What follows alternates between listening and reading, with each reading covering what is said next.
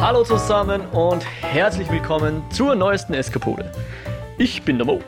Und ich bin der Jo. Und wir freuen uns, dass ihr bei uns reinhört.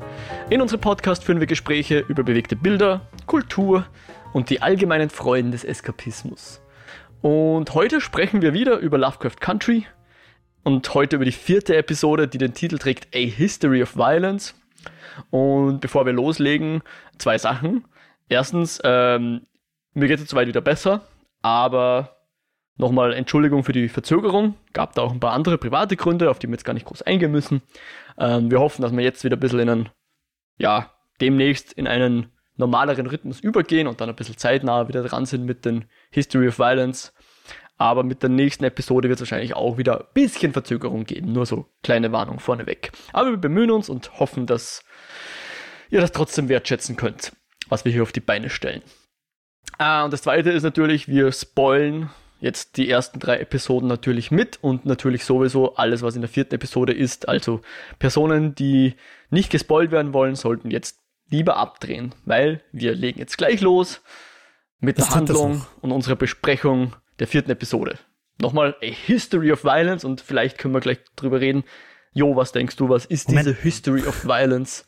Ich meine, ich würde sagen, sie hat mindestens zwei Bedeutungen. Was heißt für dich? Mo, ganz kurz noch, wir müssen noch unseren Kollegen von Flip the Truck einen Gruß rüberschicken. Uh, auf jeden Fall. Entschuldigung. Danke, dass du mich erinnerst. Genau. Äh, umso lieber ist der Gruß natürlich. Ähm, Flip the Truck, ein, auch ein Wiener Podcast, die hauptsächlich Filme besprechen.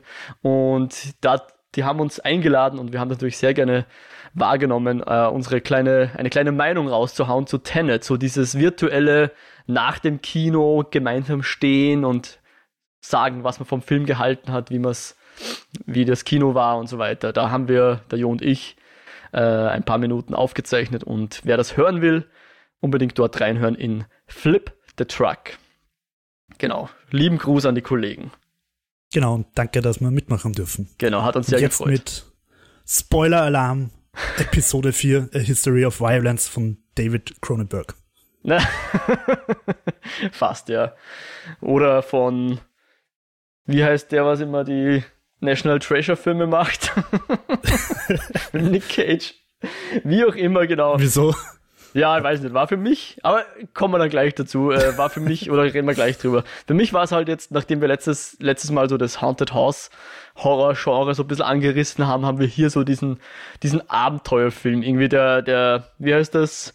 Abenteuer zum Mittelpunkt der Erde oder, oder eben diese National, wie heißt die? Das Geheimnis des geheimen äh, Buches äh, oder so ähnlich auf Deutsch.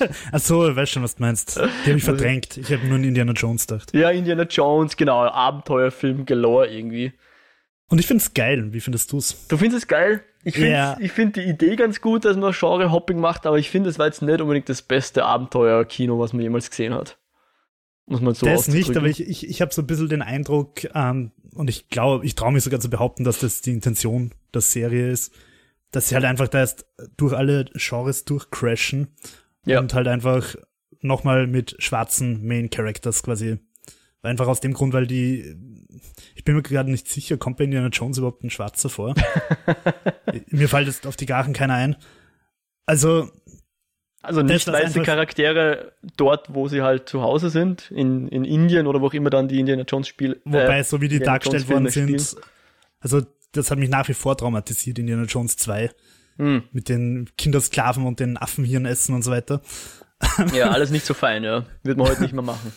Und, und ja, auf jeden Fall, das, was Hollywood halt verabsäumt hat, finde ich, holen sie da halt erst so im, im Speedrun quasi nach.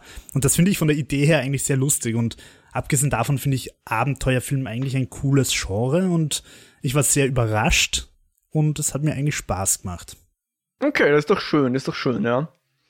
Aber was denkst du jetzt nochmal zum, zum Serien- oder Episodentitel zurückkommend? History of Violence, auf was wird sich das für dich beziehen? Ne, da, davon war ich ein bisschen, da war ich auch überrascht. Einfach aus dem Grund, weil ich die Folge eigentlich sehr unbrutal gefunden habe. Ähm, und ich eigentlich erwartet habe, wir haben ja auch letzte Eskapode drüber philosophiert, dass es wahrscheinlich in Letis Haus einfach noch weitergeht und die Nachbarn dann rebellieren und alles brutal wird. Mhm. Ähm, ich habe halt an Cronenberg gedacht, ähm, mit Vigo Mortensen. Mhm. und in dem Film geht es einfach um einen glücklichen Familienvater, der von seiner Mafia-Vergangenheit eingeholt wird. Und der Film ist, soweit ich mich erinnere, eigentlich relativ ruhig erzählt, aber wenn er brutal wird, wird er halt kurz und heftig brutal. Mhm. Und ähm, ja, also ich habe den Titel schon ein bisschen misleading gefunden, wobei er sich natürlich auf was anderes bezieht. Er bezieht sich natürlich nicht auf den Cronenberg-Film, sondern auf verschiedene andere Dinge. Also es gibt verschiedene Bezeichnungen, auf die ihr zutreffen könnt. Mhm. Ja, ich würde meinen, für mein Verständnis, die zwei wichtigen Dinge wären einerseits äh, natürlich die unter Anführungszeichen Eroberer und, und äh, Explorer und so weiter, die halt vor allem in Südamerika eingefallen sind, hauptsächlich irgendwelche Europäer und dort halt allerlei Unheil angerichtet haben. Zum Teil absichtlich, zum Teil unbeabsichtigt mit in Form von Krankheiten, aber natürlich meistens zum Profit der Europäer und zu Lasten der, der Einwohner, die eigentlich dort wohnen.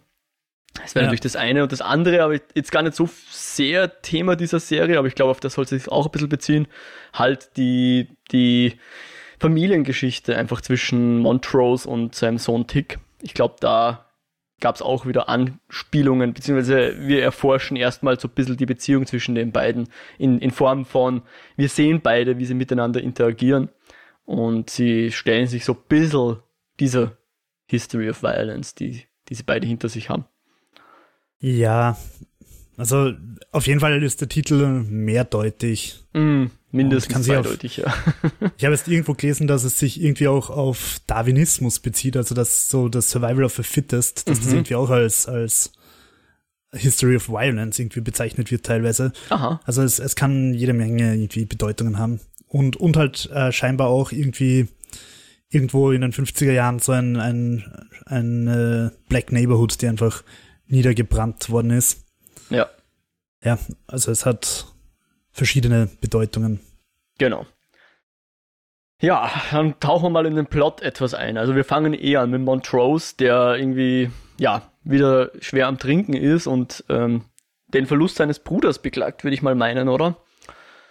Und da noch so die, eine etwas, ich fand, die war viel etwas raus, so dieses, dieses, diese, diese Stimmen aus dem Off, die uns nochmal in Erinnerung rufen sollten, was der George dem Montrose noch gesagt hat, bevor er gestorben ist. Mhm. So im Sinne, du musst die Familie retten und, und das ist das Wichtigste und hin und her.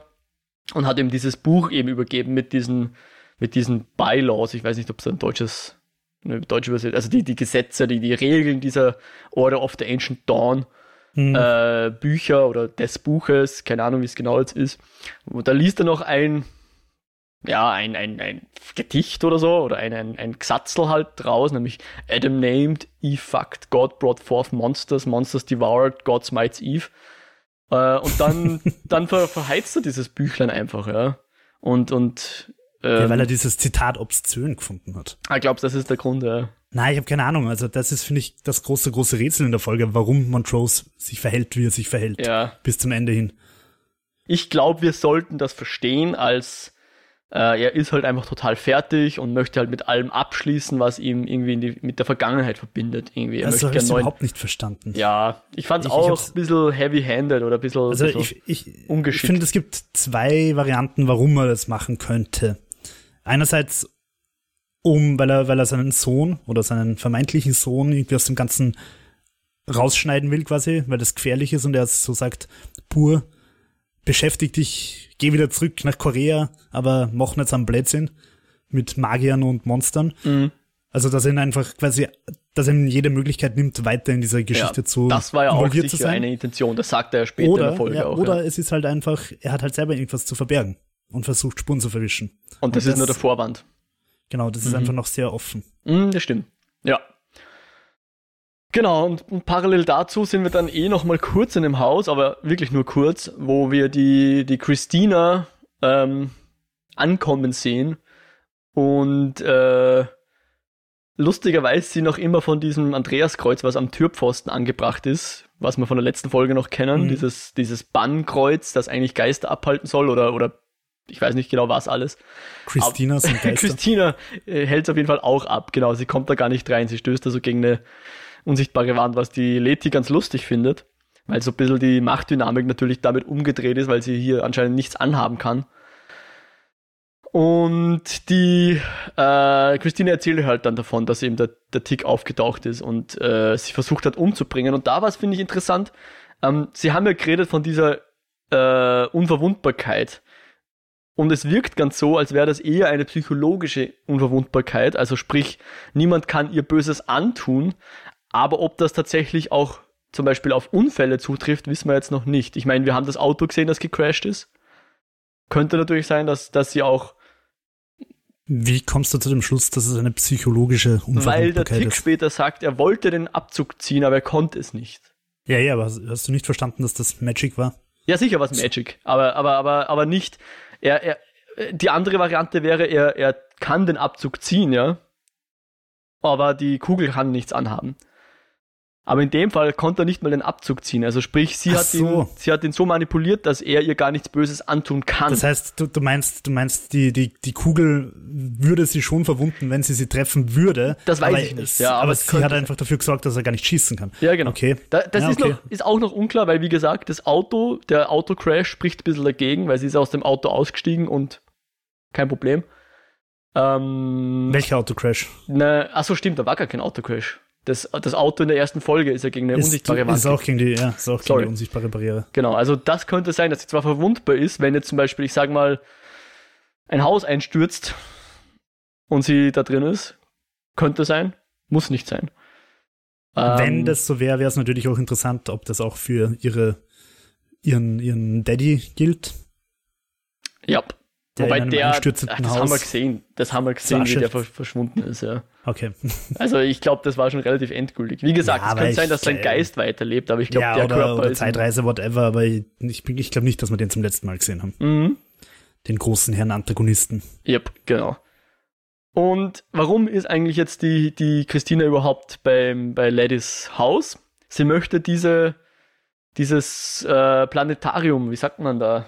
Dieses Sternsystem möchte sie haben. Dieses goldene Kugelteil. Genau, dieses goldene Kugelteil. Das ist, glaube ich, die richtige Bezeichnung. Und äh, das hat irgendwie zwei Sonnen, das Ding. Und die Hippolyta, als jemand, der natürlich sehr an Sternen interessiert ist, äh, erforscht das schon. Die hat das mit nach Hause genommen. Also es ist gar nicht mehr in dem, in dem Haus.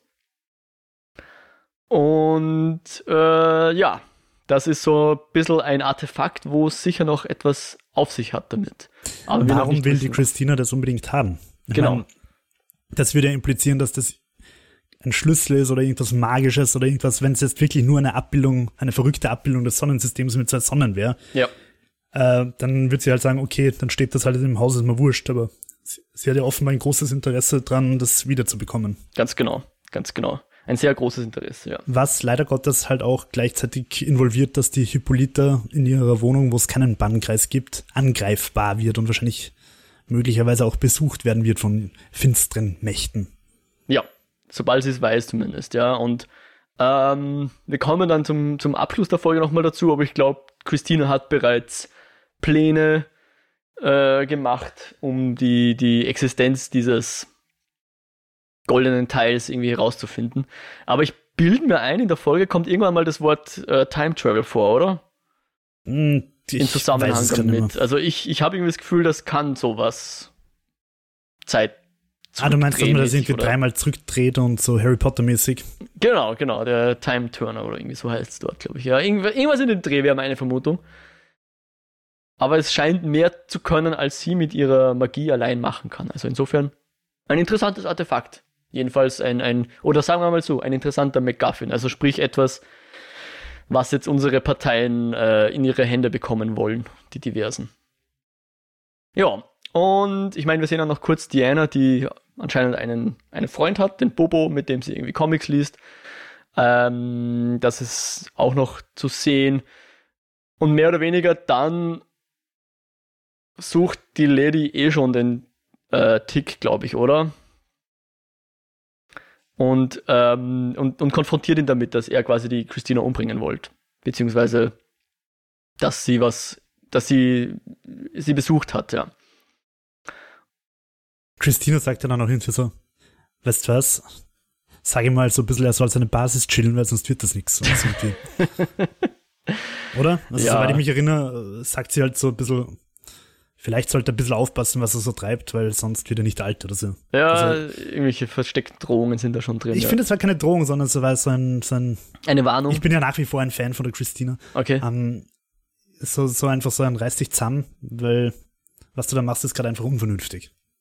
Aha, ja, ja. Vor allem, man muss halt auch sagen, das Ganze in Bezug zu, zu der Thematik der Serie, also Rassismus und in der Zeit, ist es wahrscheinlich nicht die beste Idee, als Schwarzer ähm, die arischste Figur der Serie umzubringen. Vor allem, wenn die dann auch noch irgendwelche magischen Fähigkeiten hat oder ihre Familie. Ja. Und Freunde bei der Polizei, wenn die Folge rauskommt. Richtig, richtig. Ähm, naja, Freunde, sei jetzt mal dahingestellt. Connections. Connections, definitiv. Ähm, aber bis es dahin kommt, noch sind wir in Chicago und äh, Tick und äh, Lady haben so ein bisschen, ja, eine Diskussion und Tick irgendwie stellt so in Aussicht, dass möglicherweise die Christina ihn auch nur ausgenutzt hat, um quasi ihren eigenen Vater umzubringen. Ich glaube, das ist kein so schlechter Verdacht. Jedenfalls könnte man es im Nachhinein so erklären. Was, was, also die, die Christine ihre Taten, weil sie hat ihn ja da offensichtlich hingelotst und bis dahin beschützt. Und dort hat dann der Tick ja eben den, den Titus Breathwhite auch äh, erfolgreich gebannt oder ge umgebracht, wie auch immer. Gebröselt. Zerbröselt. Und jetzt sucht er jedenfalls, weil er auch Magie, magische Kräfte haben will, diese, diese verschollenen Seiten dieses Buches mit, den, mit der Sprache Adams und so weiter. Und ähm, wir erfahren von der Christina, glaube ich, dass die in einem Tresor sind, der quasi mit Fallen umgeben ist, dass niemand diese Seiten ähm, stehlen kann. Und jetzt müssen wir natürlich wissen, ah, wo ist dieser Tresor? Also wollen sie wissen. Und er hat einfach keinen Dunst, wo er noch suchen soll, weil er durchstöbert schon die ganze Bücherei und, und hat nichts gefunden. Und Lady schlägt halt vor, ja, dann frag halt mal deinen Vater, der scheint ja mehr zu wissen, als er vorgibt. Und da sträubt er sich erstmal dagegen, weil er eben nicht so gut zu sprechen ist auf der Montrose, aber er lässt sich dann überzeugen und sie gehen dann in, in diese eine Bar und dort treffen sie sich und ich glaube, der Montrose rutscht dann irgendwie was raus, dass er mehr weiß, als er vorgibt. Irgendwas mit den, von wegen, wie viele von diesen Lodges das gibt. Mhm. Wobei sie da einen komischen Rechenfehler machen, weil er sagt, es gibt 34 andere und sie fragen dann, woher weißt du, dass es 34 Lodges gibt? Aber es sind ja dann 35 Lodges. Die eine und 34, aber gut. Vielleicht zählen sie eine schon immer mit, weil also, die eingestürzt ist. okay, touché, ich nehme es zurück. So wird sein. Und äh, jedenfalls kommen sie dann auf die Idee, ah, vielleicht in dem Museum in Boston. Da könnte das ja sein. Obviously. Weil, warum auch immer, genau. ich habe nicht ganz verstanden, warum er das weiß, aber er weiß es anscheinend. Oder er hat eine Vermutung zumindest. Ich, ich glaube, das ist so. Wenn du was verlierst, dann ist es in der Regel im Museum in Boston. Genau, so ist es. Mm. Und dann, ja, noch, also beschließen sie jedenfalls dorthin aufzubrechen und irgendwie, ja, haha, der komische Tree, also dieser komische Typ aus der Bar kommt da noch mit und natürlich kommt auch die Hippolyta und die Diana mit. Äh, fragen wir nicht warum und warum sie sich da überzeugen lassen, aber Roadtrip. Warum kommt, der, warum kommt der Tree mit? Was meinst du? Ja, meint er, ja, du meinst jetzt aus, aus Drehbuchsicht. Weil vorgeben sagt er, er möchte nach Philly und das liegt quasi am ja. Weg. Also ich glaube, wenn der nicht weiter eine größere Rolle spielt, was ich zum jetzigen Zeitpunkt nicht glaube, dann glaube ich, geht es einfach darum, Solidarität in der Community halt zu zeigen. Dass wenn man halt wohin fährt, dass man dann halt quasi alle Plätze auch hm. effektiv nutzt. Okay. So im Sinn von, die Community muss halt zusammenhalten, weil von außen kommt keine Hilfe. So hätte ich gedeutet, weil mhm. irgendwie so richtig sinnvoll ist der Charakter dann nicht. Außer Na, groß. ich finde es sogar nervig, wenn ich ehrlich sein soll er brät halt immer die Letty so ein bisschen an und, und ich meine, er dient uns, er dient uns zu einem, nämlich, dass er quasi mit dem, mit dem Tick so ein bisschen einen Austausch hat, so im Sinne von, uh, die gehört dir und bla bla und äh, das klassische Macho-Gehabe von wegen, dass, dass Frauen einem Mann gehören oder mhm. die Männer da ihren, ihren, äh, ihren Besitz quasi äh, beanspruchen können oder wie auch immer sie das verstehen das ist vielleicht so ein bisschen, dass, dass, dass uns gezeigt wird, der Tick ist dann nicht ganz so schlimm wie jetzt der Tree, weil ich glaube, er sagt dann irgendwie so, naja, die, die Lady ist ihre eigene Person. Ja. Aber äh, vielleicht auch in der nächsten Folge, dass er irgendwie gekidnappt wird und er ist dann der, die Person, die sie wieder rausholen müssen oder irgendwie sowas. Könnte ich mir auch vorstellen. Ja, oder es wird halt noch irgend so ein unsympathischer Beef, damit der, damit der, ah, der Tick wen hat, mit dem man quasi wetteifern kann um die Leti. Mm, Keine vielleicht. Ahnung, aber hoffentlich nicht. Hoffentlich nicht. Ja, ich fand es jedenfalls ein bisschen, bisschen nervig. Ähm, und wir sehen dann auch noch kurz, was du vorher schon angesprochen hast, dass die Christina offensichtlich eben den Captain Lancaster kennt. Und sie kennen sich, weil der auch einer Loge angehört. Ich glaube nicht derselben, oder? Ich habe ehrlicherweise dann irgendwie so, ich war mir bei den Namen dann mehr sicher. Beziehungsweise ich könnte mir auch vorstellen, dass die Logen quasi alle zusammengehören quasi. Ja. Halt so Unterabteilungen quasi sind. Ja, ja, genau. Von, von ja. einer größeren Sache. Aber auf jeden Fall weiß er auch irgendwie, worum es geht. Also er mhm. ist. Ja, ist jetzt die Frage, ist ihm das rausgerutscht in der letzten Folge, dass er, dass er da was über den äh, Winthrop sagt oder, oder war das Absicht, um sie quasi auf die richtige Spur zu führen? Aber es wirkt eher so, als wäre es rausgerutscht, oder? Weiß es nicht mehr. Naja. Also. Jedenfalls scheint er auch noch gar kein Logenmitglied zu sein, was auch immer das heißt. Also noch keins. Vielleicht ist er gerade noch Anwärter. Naja. Aber er beeft sie ja irgendwie auch so ein bisschen an, oder? Von wegen, dass, dass er keine Frau am Thron haben will. Da kommt irgendwas. Ja, auf jeden Fall, genau. Also, dass keine Frauen überhaupt dabei sein dürfen, genau. Er verwendet da das, das C-Wort, das wir jetzt nicht unbedingt wiederholen wollen. und sagte quasi ziemlich unmissverständlich, dass Frauen eben nicht erwünscht sind in diesen Logen. Ganz genau. Guter Punkt. Ja. Weil ich finde, ich finde die Ebene parallel dazu einfach schon auch spannend, dass es zwar einerseits um diesen Rassismus geht, aber andererseits halt die, die, die Christina als wirklich blond und blauäugig weißeste Person Hollywoods quasi. Mhm. Und trotzdem halt auch mit Diskriminierung zu kämpfen hat. Und gleichzeitig haben die, haben die Frauen äh, aus Atticus Freundeskreis weniger Schwierigkeiten. Die sind eigentlich ziemlich stark und, und sorgen schon für sich. Innerhalb der Community. In, in, ja. Genau, weil, weil halt die Community zumindest in der Inszenierung für sich sorgt. Mhm. Mhm. Das heißt, in der Realität auch wirklich so ist, wage ich zu bezweifeln. Und ich glaube, dass da durchaus sehr moderner 2020-Zeitgeist auf 1950 übertragen worden ist. Weil, nur als absurdes Beispiel, aber wenn ich mir jetzt halt zum Beispiel diverse Hip-Hop-Texte anschaue, mhm. dann sind die an Frauenfeindlichkeit jetzt nicht unbedingt ja, naja. verlegen. Ja. aber, aber, oder Homophobie oder was auch immer. Aber ja, ist ja auch gut. Ich finde es auch schön, die, die Serie spielt ja ganz bewusst damit, dass sie da äh, alte Bilder aufgreift und alte Motive und die halt ein bisschen 2020 diversified, sag ich mal. Mm, mm. Und das finde ich ist eigentlich auch das Brillante an der Serie. Eben, dass sich Lovecraft mit seinen weißen Charakteren und seinem Rassismus nehmen um seinen Monstern quasi das entgegenzuhalten. Mhm. Ja, durchaus. Und apropos ähm, Frauen, die für sich sorgen, äh, in dieser, in dieser äh, Folge gibt es auch einen kleinen, eine kleine Seitengeschichte um die Ruby. Die, das habe ich zuerst gar nicht so verstanden, aber es kommt dann, glaube ich, raus, dass sie in dieses eine Geschäft reingeht, ist so ein großes Kaufhaus. Äh, zuerst dachte ich, sie geht da jetzt rein und möchte einfach einkaufen. Ähm, aber sie trifft dann dort auf eine, tatsächlich auf eine schwarze Mitarbeiterin und glaube ich beschließt dann oder erzählt dann glaube ich auch später im Sinne von, die werden nicht zwei schwarze Mitarbeiterinnen ja.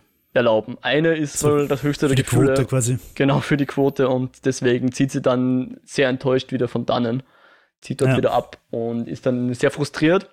Und ich glaube, wir können dann kurz den Ruby-Handlungsstrang gleich abwickeln, denke ich, weil der spielt eh nicht so viel in die andere Geschichte rein.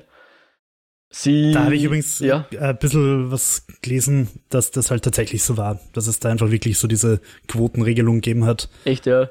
Für mhm. quasi, man nimmt da eine schwarze fürs Abhackeln und fertig. Mhm. Ja, bitter.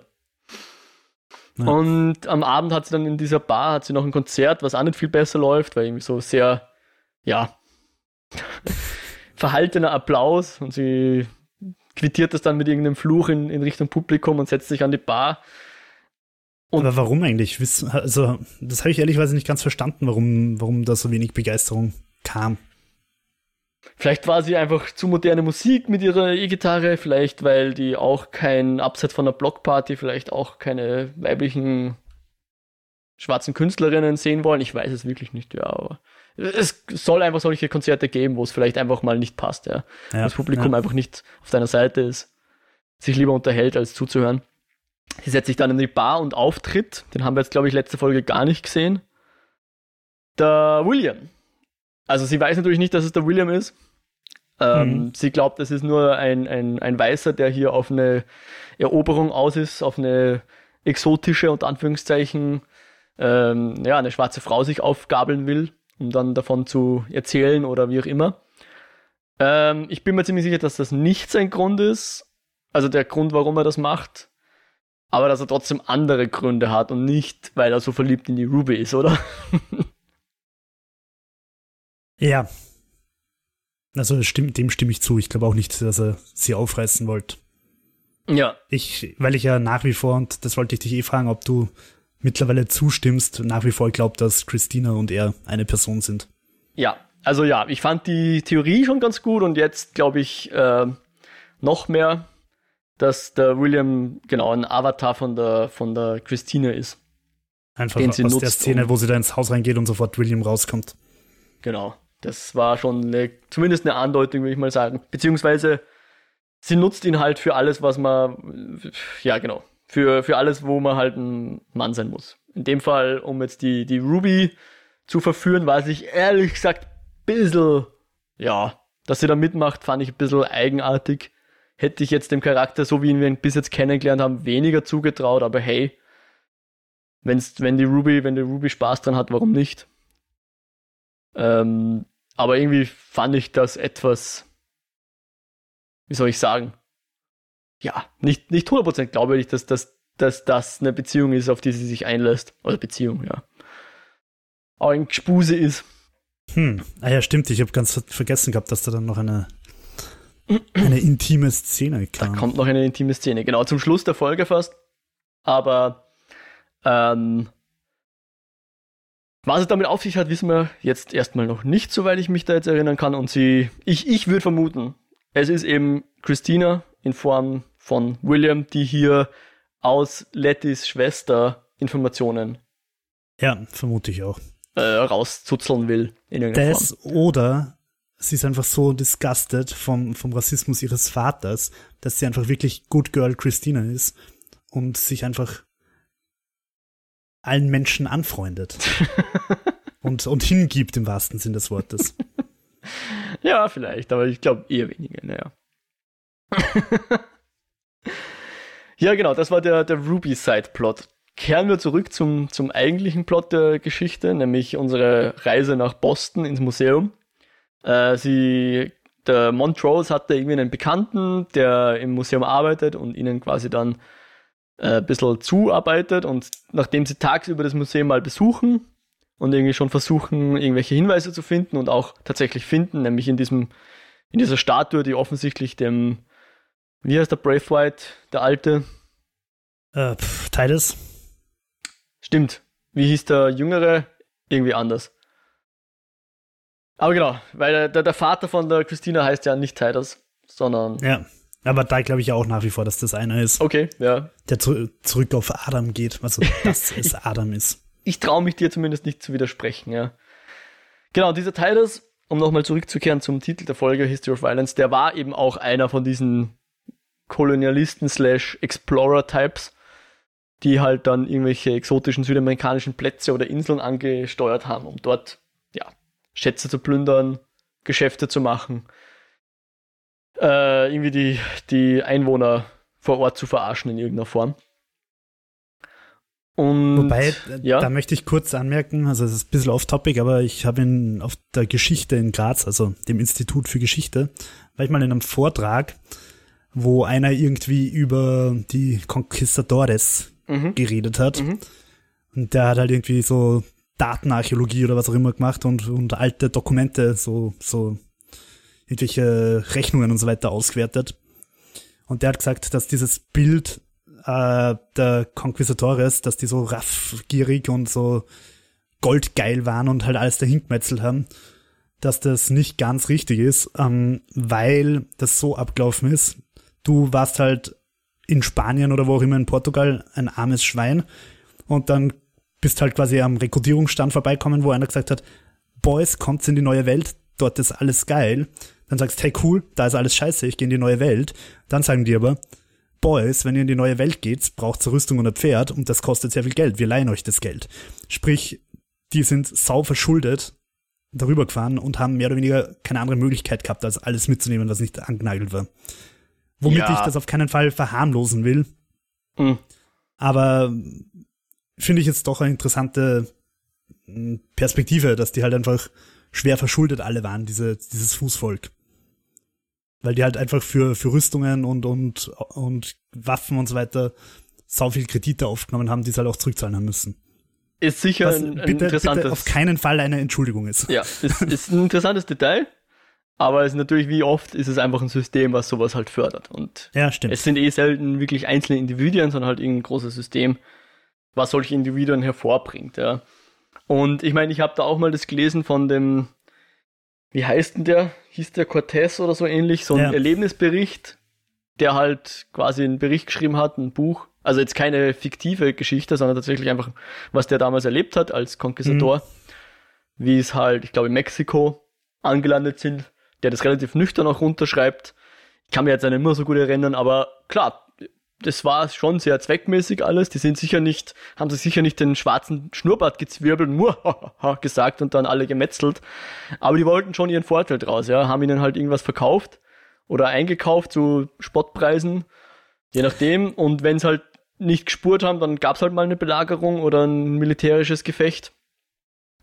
Und man muss halt auch dazu sagen, dass sich die, die europäischen Christen äh, halt schon immer als die Krönung, Krönung der Schöpfung vorkommen sind und alles, was nicht europäischer Christ war und teilweise auch andere europäische Christen halt einfach aufs Härteste bekriegt haben und als und einfach auch sehr unmenschlich behandelt haben. Ich meine, wir haben in Europa auch genug Scheiße gehabt. Und die haben wir halt ganz gut einfach in die restliche Welt exportiert. exportiert. ja, das trifft's, genau. Und wenn wir also quasi innerhalb von Europa schon so deppert zu uns sind, ist es traurig, aber nicht verwunderlich, dass wir noch depperter zu anderen Menschen und anderen Völkern auf anderen Kontinenten sind. Genau, die man dann einfach schön wieder zurücklassen kann und dann kommt man einigermaßen reich wieder zurück. Ja. Oder bleibt reich in der neuen Welt, wie auch immer. Ja, ja, ja, ja. Äh, in dem Museum findet jedenfalls der, der Tick dann eine, eine Karte und eine, ich weiß nicht, einen Schrein, eine Statue von diesem Titu, Titus, also Titus. Und ähm, sie kommen dann eben drauf, okay, der hat wohl mindestens drei Fahrten gemacht, was dann später nochmal äh, interessant wird, wenn wir dann weiter unten sind. Und er merkt sich quasi diese Stelle, aber darf jetzt nicht zu auffällig suchen, weil ja immer der Tree bei ihnen dabei ist. Und das fand ich super nervig. Nicht ganz verstanden, warum. Ich äh, glaube, es ist nur darum gegangen, dass sie quasi in der Nacht weiter suchen. Ja.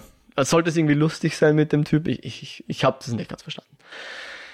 Genau. Jedenfalls äh, haben sie dann so mal ausgeforscht, was so zum Ausforschen gab. Und sie sagen dann, okay, zu einer bestimmten Uhrzeit macht ihnen dann der, ähm, der Freund von Montrose. von Montrose auf und sie können dann nachts ins Museum. Gab es ja auch mal einen Film, glaube ich. Und das tun sie dann auch. Und dann tatsächlich, äh, diese Statue ist tatsächlich der Eingang in diesen, ja, Tresor, wenn man so will. Und da frage ich mich gerade, also das habe ich nämlich einfach nicht verstanden, woher weiß Montrose das mit dem Mondlicht? Wie kommt er da drauf? Keine Aber Ahnung. Das ist einfach cool kombiniert, weil er das Fenster gesehen hat, dass da das Mondlicht plötzlich reinkommt. Es scheint so, so, so ja. rüberwandert. Oder hat er das auch in seinem verbrannten Buch gelesen? Ich weiß es nicht, aber ich fand das ziemlich hanebüchen, weil damals, wo sie diesen Dings gebaut haben, da war nichts elektrifiziert. Das heißt, dunkel war mal Default Value. Ergo, jeder Museumswächter, der da drin war in dem Museum, mindestens einmal muss es gesehen haben, dass hier uh, ein, ein Daumen angeleuchtet wird. Und selbst wenn nicht, tagsüber wird sicher irgendein kleines Kind oder irgendein Schropp oder irgendein lustiger Typ mal an diesen Daumen gezogen haben und dann müsste ja sofort der komische Tresor aufgehen. Also ich fand das. Na, das geht ja nur, wenn das Mondlicht drauf ist. Achso, du glaubst, das ist quasi die Entriegelung. Na, das ist natürlich ja. dann eine sehr kunstvolle Entriegelung. Also, wenn wir ganz genau sind, vermute ich mal, und ich bin kein Physiker und ich bezeichne mich sogar als MINT-Analphabet, aber ich glaube nicht, dass der Mond tatsächlich 200 Jahre vorher bei Titus genau dieselbe Bahn gehabt hat und sprich dementsprechend im selben Winkel eingefallen ist. Genau, also entweder sie haben wirklich Glück gehabt, dass sie genau in der Minute da waren. Mhm. Oder es ist einfach, ja, ich weiß nicht, für mich fühlt sich das immer so an wie das Postet mit Passwort am, am Bildschirm, was, was manche Leute immer machen. Ja, warum baust du ein Tresor, wenn eh jeder reinkommt, wer, der fünf Minuten Zeit hat, sage ich jetzt mal. also ich glaube, es, also das war natürlich Hanebüchen, da stimme ich völlig zu. Ich glaube, es war in allererster Linie einfach eine Indiana Jones Referenz. Ja, wahrscheinlich. An den Stab mit der, mit, wo er das Licht auch umleuchtet. Ja. Und es ist halt für mich einfach schwierig zu glauben, wenn wir jetzt in so einer Serie sind, die halt relativ hart ist, die uns halt vor allem aufgrund von, von Themen wie jetzt Rassismus sehr, wie soll man sagen, sehr realistisch ist, ja. Dann sowas zu verkaufen ist halt dann echt schwer. Das kaufe ich ihnen naja, einfach nicht ab aber ich finde, das ist ja irgendwie schon so ein bisschen das Grundthema der Serie, dieser Eskapismus in diesem grausamen Realismus. Und bisher waren es halt Monster, aber ich meine, ist das jetzt so viel unglaubwürdiger als die Geister in der vorigen Folge?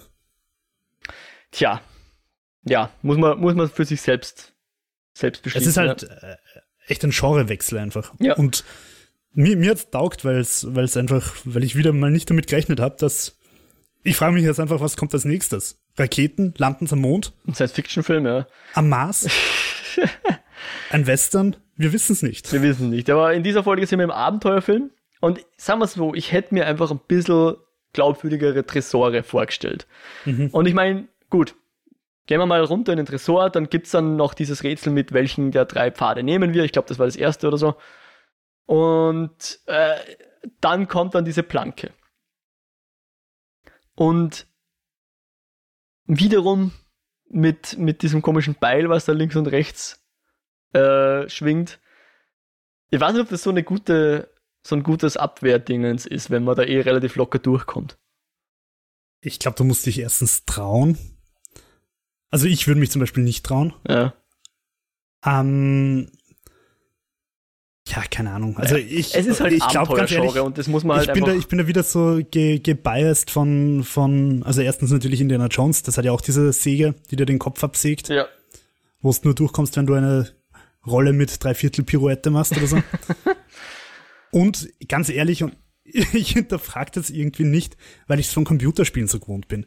In jedem Tomb Raider kann ich auf wundersame Weise den Tempel irgendwie öffnen, obwohl er halb verfallen ist, aber ich finde halt trotzdem genau den einen Weg dadurch, durch diese verfallenen Ruinen, indem ich genau diese Kugel, die zufällig da liegt, dort durchcrashen das, dass ich halt irgendwie reinkomme. Mhm. Also das, das hinterfrage ich irgendwie nicht. Ja, es ist halt so die Willing, Suspen oh, willing Suspension of Disbelief wird gefordert. Genau, und ich, ich konnte sie nicht ganz zugestehen, muss ich zugeben. Also für mich, weiß nicht, hat sich dieser Abenteuerfilm ein bisschen mit dem Rest der Serie gespießt und ich bin da nicht so ganz reingefallen und war dann eher immer so ein bisschen, das ist wirklich, was Tidus sich gedacht hat, wie er seine Geheimnisse beschützt. Das? Okay. Äh, jedenfalls über die Planke. was was mir, ja, Entschuldigung. Die Planke, die hat mich ein bisschen gestört. Diese Magic Plank, die einfach sich so auf wundersame Weise auflöst. Ich meine, ist wahrscheinlich einfach wirklich Magic, aber ja. das, das war das, was mich an der, was an der Folge eigentlich am meisten gestört hat. Ne. Ja. Und dann auf der anderen Seite wartet dann äh, ein, ein Rätsel, glaube ich, was sie dann mit dem Gedicht von Montrose lösen können. Äh, also sprich dieses, äh, wie war das, Adam Wie, Name, ja. Defuct, Monster, Scored und so weiter. Mhm. Könnten sie die richtigen Piktogramme in der richtigen Reihenfolge drücken. Da hätte es mich gefreut, wenn wir das ein bisschen miträtseln hätten können, aber ja, es war so schnell, ja, dass, ja. Ja, vor allem, man hat es halt auch einfach nicht erkannt, was da drauf ist, oder ich habe es zumindest nicht erkannt. Ja, genau, ja. Aber so oder so, sie schaffen es, die Tür zu öffnen und dann sind sie wieder in diesen Tunnel und die Zeit tickt einfach, ja. Sie haben nicht mehr viel Zeit, weil. Das Wasser steigt. Das Wasser steigt, richtig. Wobei ich mir da halt, da habe ich mir dann auch gedacht, okay, wie sie da reingehen, da geht's ja nicht wirklich steil runter. Das sind so zwei, drei Treppenstufen und dann ist es eben. Mhm. Und realistischerweise, sobald das Wasser diese vier Stufen gestiegen ist, rinnt es einfach in diesen Abgrund runter. Ja. And no problem at all. Ah nein, ich glaube, die Tür geht zu. Ja, damit, damit, ich glaube, da gibt es ein ausgeklügeltes Schleusensystem, ja. Ja, oder, oder halt auch wieder so eine unsichtbare Barriere. Ja. Na, ich, ich glaube sogar jetzt im Nachhinein, dass, dass die Tür zugeht, aber ich bin mir gar nicht sicher. Ja, okay. Na, an dieser ja, Stelle erfahren wir dann jedenfalls, oder erfährt vielmehr Tick, dass der äh, Montrose dieses Büchlein bekommen hat von George und auch verbrannt hat, ja. Und ja, ist natürlich wieder Spannung zwischen den beiden. Ja, vor allem, eins der, der vielen Learnings aus Hitler Germany ist einfach, dass man Bücher nicht verbrennt, oder? das macht man nicht. Sollte man nicht tun, nein. Ähm, und dann, ich glaube, dann ist es eh schon, dass sie die, die Leiche finden von einem dieser, dieser White Boys, die da eingedrungen sind in das Haus in Chicago und von den Geistern Aber umgebracht wurden. Weiß man zu dem Zeitpunkt schon, dass es die sind? Naja, die, die Lady erkennt ihn sofort, erkennt, ja. Ja, okay. Also sie sagt, äh, das ist einer ihrer vermissten Nachbarn. Ja, ah, ja, ich, ja stimmt. Ja. Und stimmt, ja. sie sehen dann diesen Aufzug und wissen dann auch gleich, oh, das ist der Aufzug nach äh, in Chicago, ja. Ja, das heißt, sie hätten sich die ganze Autofahrt sparen können. Genau, weil, also wie muss das gewesen sein? Dieser App, App Hiram Epstein, glaube ich, heißt er. Der hat offensichtlich einen Tunnel und ein Portal unter seinem Haus gehabt, oder? So könnte man das sagen. Ja, oder vielleicht kein Portal, aber auf jeden Fall passt die Raumzeit nicht ganz. Ja, also, also sie sind sicher nicht diese tausenden Meilen von Chicago nach, oder anders gesagt von Boston nach Chicago durch dieses Tunnelsystem gegangen. Ich glaube, da hätten sie länger als eine Stunde gebraucht. Und sie vermuten Wobei halt dann ich kurz gleich, anmerken ja. möchte, wir haben ja auch letzte Folge drüber geredet, dass da wahrscheinlich irgendeine eine Vault dahinter ist, in dem Tunnel. Mhm, Und wir haben recht stimmt. Gehabt. Hattest du vermutet, dass da irgendwas versteckt ist oder ein, ein, eine, ja, etwas, was wir suchen werden. Aber Moment, dieser Epstein, der, der hat ja gebieft mit, mit dem Brave White, oder? Ja, die haben sich das heißt, gebrochen, weil der das heißt, eben auch der diese sich Zeiten wollte. Und das, das heißt, dass der quasi sich mit seinem Tunnel, dass der Tunnel eigentlich quasi nicht von Brave White geplant war, sondern dass sich dieser Epstein da hindurch geportelt hat. Könnte sein, ja. Weil wenn sich die beefen, dann macht es ja wenig Sinn, dass da. Abgesehen davon ist das Haus und der Aufzug wohl auch ein bisschen zu neu, um für ein Brave Fight, für ein Titus. Mhm. Also das dürfte sp später einfach der Versuch gewesen sein, sich in diese Vault hineinzugraben. Ja. Müsste irgendwie so sein, genau. Jedenfalls nehmen sie diesen Aufzug jetzt erstmal nicht, sondern äh, sie kommen zur Tresortür halt hin, ja. Und da hängt auch noch so ein Arm drin. ist das vom Epstein, glaubst Gute Weil der Frage. Ist ja der ist ja offensichtlich nicht an die Seiten rangekommen. Ich überlege gerade, ob sein Geist noch alle Arme hatte, als wir ihn gesehen haben. Aber ja, dieser, ich meine, ich, es wäre jetzt die Frage, was passiert mit, mit jemandem, der dort eben das falsche Blut hat, also der die Hand reinsteckt und dann wird die Hand dort drin gefangen hat er sich selbst den Arm abgerissen oder kommt dann ein Monster und frisst dich mm, und nur der ich bleibt schon? Ich, also ich denke schon, weil das Wasser steigt ja. Ich glaube, dass der einfach irgendwie sich den Arm halt abgetrennt hat, um nicht zu ertrinken, oder? Mhm. Oder er ist einfach ja. verfault und das Schultergelenk hat als erstes nachgegeben. Keine Ahnung. Und sein, sein restlicher Körper fliegt irgendwo in der Gegend rum. Aber auf jeden Fall, unser Tick Genau, ist mit dem des Ring. richtigen Blutes mit dem Ring und öffnet den Tresor. Und dahinter ist ein Völkerkundemuseum. Ja, schaut ein bisschen aus. Mischung aus Völkerkundemuseum und irgendwie hat es mich an ein Piratenschiff erinnert. Ich weiß nicht warum. Voll, es kommt ja dann auch Wasser durch die Fenster rein. Stimmt, also. richtig. Vielleicht ist es sogar so ein. Ja, ja, ah, so. vielleicht deswegen, wegen den Fenstern, ja. Genau. Also ich habe das eigentlich schon auch als, als Schiff interpretiert. Genau, und sie, sie finden dann sogar, was sie suchen, nämlich in der Hand, Hand einer Leiche finden sie so ein zusammengerolltes Bündel, was sie als die, als die Seiten identifizieren. Ähm, aber bevor sie die jetzt einfach nehmen und weglaufen können, wird die Leiche tatsächlich wieder lebendig und schaut dann sogar relativ gesund aus. Also die ganze Haut füllt sich wieder mit Leben und wir. Und sie schreit. Genau, sie schreit und wir erfahren dann, sie ist die Yahima Maraok Koti, wenn ich das jetzt richtig genau, abgelesen habe. Genau, ganz genau. Yahima jedenfalls. Ähm, und wenn ich das richtig verstanden habe, also zwei Dinge sind von Bedeutung. Erstens, sie dürft äh, als, als Faustpfand vom Titus mitgenommen worden sein, von ihrem, damit das Volk quasi nicht umgebracht wird, oder? Ja, was aber dann doch passiert ist. Und eigentlich sind sogar drei Dinge interessant. Das zweite ist, äh, sie ist ein nicht genderbinäre Person, also sie hat sowohl Geschlechtsteile von Frau und Mann, beziehungsweise sie hat jedenfalls Brüste und die Genitalien eines Mannes.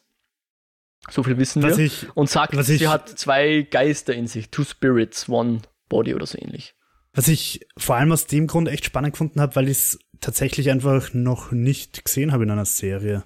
Also HBO ist da einfach immer wieder, oder meiner Meinung nach sogar generell Warner Bros. Relativ äh, pushy, was das betrifft. Mhm. Nicht ganz so sehr wie Netflix, aber, aber doch bemüht und finde ich eigentlich cool. Ja. Ähm. Was, was nämlich auch interessant ist in, in dem Zusammenhang, wenn wir davon ausgehen, dass Christina Geschlecht wechseln kann, dann kann es natürlich womöglich irgendwie mit der zusammenhängen. Also, dass, dass sie die Magie oder so von Yam, Yami, wie heißt sie? Yami? Yahima. Yahima, dass sie irgendwie von der diese Fähigkeit äh, bekommen hat, dieses beide mhm. Geschlechter mhm. in sich zu tragen quasi. Mhm. Mhm. Ja. Nur so als in den Wind spekuliert. Könnte, könnte ein ähnliches Thema zumindest sein, was die beiden äh, antreibt oder, oder ja, wo es eine Gemeinsamkeit gibt. Und sie wurde damals eben vom Titus entführt unter den Auflagen, wenn sie hilft beim äh, Entschlüsseln dieser Sprache, die übrigens nur der Tick versteht aus irgendeinem Grund. Also wahrscheinlich wieder wegen seinem Blut oder so ähnlich. Ähm, dann wird sie wieder mit ihrem Volk vereint. Und äh, Titus hat das natürlich auf sehr perfide Art gelöst, indem er einfach alle umgebracht hat. Insofern sind sie wieder vereint. Und sobald sie das verstanden hat, hat sie auch nicht mehr mitgeholfen beim äh, Entschlüsseln.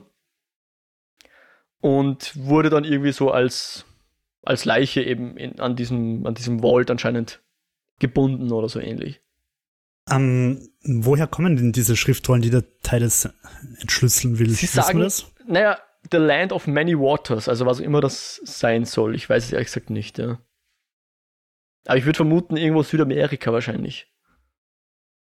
Okay, es ist auch interessant, weil es ja jetzt, würde ich mal sagen, wahrscheinlich nicht ganz das arische Paradies vom Teil des Brave White ist. Na, na, sicher nicht. Also, das war das halt heißt, eine seiner Erkundungstouren. Auch andere, die nicht äh, in seinem rassischen Denken sind, haben offenbar Zugriff auf diese Magie, auf diese ursprüngliche ja. Und spricht, Paradise was ich nicht ganz sicher Magie. bin, spricht, sie spricht nicht die Sprache Adams, oder? Äh, sie spricht eine andere Fall. Sprache, die der Tick auch versteht und sie kann aber die, die, diese Symbole entschlüsseln, irgendwie so. Vielleicht ist es die Sprache Adams. Okay, ich glaube, da müssen wir noch ein bisschen warten. Bin mir nicht ganz sicher, wie das ist, ob wir das noch erfahren, aber äh, sie kann jedenfalls Symbole entschlüsseln und mit diesen Symbolen konnten dann die Braithwhites die magischen Sprüche entwickeln, oder? So hätte ich es verstanden. Ja, oder halt zumindest manche. Okay. Weil wir haben ja irgendwie gehört, dass dieses, dass das irgendwie ein mühsamer Prozess ist und so irgendwie, wenn du Glück hast, schaffst du es, einen Spruch in deinem Leben zu knacken oder so. Mhm. Jo. Dass nicht zur Harry Potter Zauberschule rausgehst und alles kannst. Wingardium Leviosa. Ja. Zumindest kannst du die Zaubersprüche, die du für dein nächstes Abenteuer brauchst, wenn du in Hogwarts studierst. und nochmal. mit deinem. Ich, ich liebe Harry Potter, aber. Ich wollte ja. gerade sagen, du betonst immer, dass du es liebst. Könntest das hinten bashen. das ist nicht hingebungslose Liebe. Okay. Ähm, ja.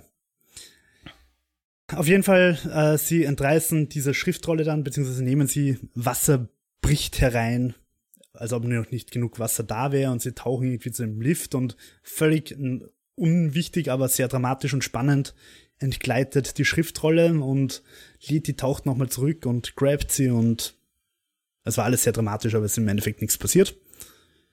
Sie fahren mit dem Lift rauf sobald das Wasser quasi im Lift weniger wird, schmust Leti und Tick herum, ja. bis Yamiha rumkreischt und einfach mal eine kassiert, wo ich mir auch dachte, what the fuck, was soll das jetzt für eine Szene gewesen sein? Kannst du mir die bitte erklären? Das schien mir doch ein wenig rückständig. Du meinst, warum er sie geschlagen hat? Ich glaube, er hat sich nicht anders zu gewusst, dass, dass, äh, dass er sie ausnockt, ja. Ja, aber holy fuck, das ist absolut nicht dieses 2020, wir sind liberal und ja. divers, progressiv, wie wir es bisher kennen von der Serie. Ja, ich hätte auch also mal probiert, dir den Mund zuzuhalten vielleicht oder irgendwas, aber. Oder mit, weil ich dieselbe Sprache spreche, einfach mal sagen, shut up. Ja. Wobei, Tick spricht glaube ich, nicht. Warum ich glaube, er versteht es nur. Er versteht es nur. Okay. Wie auch immer, ja. Wir wissen noch nicht, warum sie geschrien hat, oder? Wissen wir das? Ich glaube, es ist ein bisschen an den Haaren herbeigezogen. Also wir erfahren es dann später, weil ähm, sie kann dann aus irgendeinem Grund auch nicht schreien. Sie sitzt dann gegenüber von Tick, glaube ich, oder von Montrose. Irgendjemand vermutet jedenfalls, sie sei jetzt eine Sirene. Das ist so quasi der Fluch. Dadurch, dass sie jetzt aus ihrem, aus dem Tresor ausgebrochen ist, hat sie der Titus verflucht und sie kann jetzt quasi nur noch schreien. Also sie, ist, sie sagen, sie ist jetzt eine Sirene. Auch wenn ich Sirenen okay. eigentlich anders verstanden hätte, die locken ja eigentlich Schiffe mit ihrem schönen Gesang mit, an, oder? Ja. Mit schönem Gesang und Schönheit und Ach. Aber vielleicht bin ich da auch zu wenig in der griechischen Mythologie ver. Ja, oder Titus ist nicht genug in der griechischen Mythologie und hat sie einfach falsch verzaubert. Aber offensichtlich kann sie auch nicht schreien. Also sie kann auch ruhig sein, aber sie kann jedenfalls nicht mehr reden. So hätte ich es verstanden. Warum sie dann im Aufzug einfach geschrien hat und dann nicht mehr aufgehört hat damit. Oder vielleicht ist ihr der Tick einfach zuvor gekommen. Ja, beides etwas ungut. Habe ich auf jeden Fall sehr komisch gefunden, warum er hier plötzlich eine knallt. Genau, und der Plan ist jedenfalls dann, dass der Tick ihr Englisch beibringt, sodass sie dann schreiben kann. Äh, welche der Tick oder der Montrose? Tick möchte das. Und äh, er möchte nämlich, dass sie dann eben die Words of Adams, also die, die, die Sprache Übersetzt. Adams niederschreibt.